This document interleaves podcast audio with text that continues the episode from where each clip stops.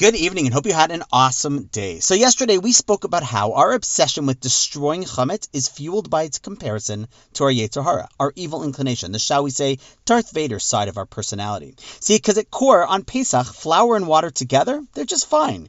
It's only when it turns into chametz that is the problem. And so too with us. Our innate desires are just fine. In fact, they're great. But when our little inner devil, our Yetzer Hara, gets a hold of us, that's when things go sour. And what is this yeast-like Yetzer Hara characteristic? Well, so the answer we presented yesterday was procrastination. We're all guilty of pushing things off that we should be doing. If we did all the good things we know we should be doing, we'd be awesome. But just like permitted matzah becomes prohibited chametz just by letting it sit, so too we end up losing our potential greatness just by letting ourselves sit. So around Pesach, we get rid of that Yetzer Hara strategy called procrastination.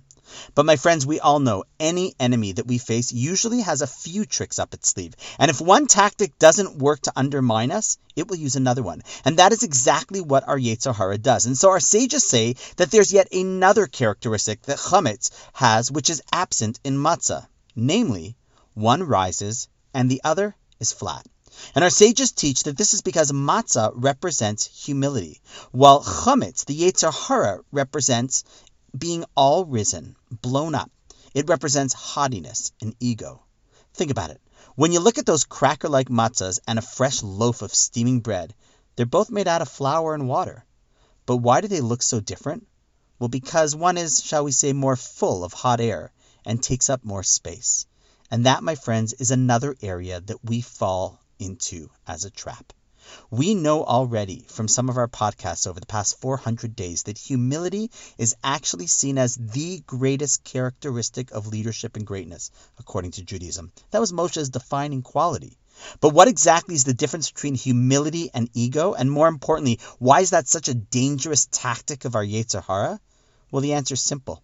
Humility means that you realize that you are not the be all and end all, that there are others, and that they both might know more or have a better perspective, or simply require you to step aside and not be the center of attention. That is humility. And out of humility, people often strive to do what is best, respect and defer to others, and aim to make others the center of their world and not be the ones who have the world revolve around themselves and their own needs.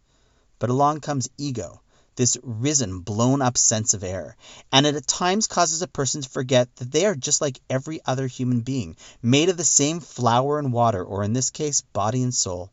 And when they forget that, they start to feel like others should listen to them. On a religious level, who is this God that thinks he knows more than 47 year old Rafi? And it makes me view others as there to serve me fueling a sense of selfishness, self centeredness. It fuels an I generation and a selfie generation where we turn the camera on ourselves rather than stand behind it to look at the needs of others. On Pesach, when we are embracing matzah and ridding ourselves of chametz, we're reminding ourselves that there is greatness in humility and that haughtiness leads to the exact opposite end goal of one who can and should become great. Perhaps we can explore this implication even further another time, but in Jewish thought, the idea of humility is what leads people to be there for and to help others, to be a giver, while the idea of ego leads people to take from others and see them as being there to serve, to be a taker.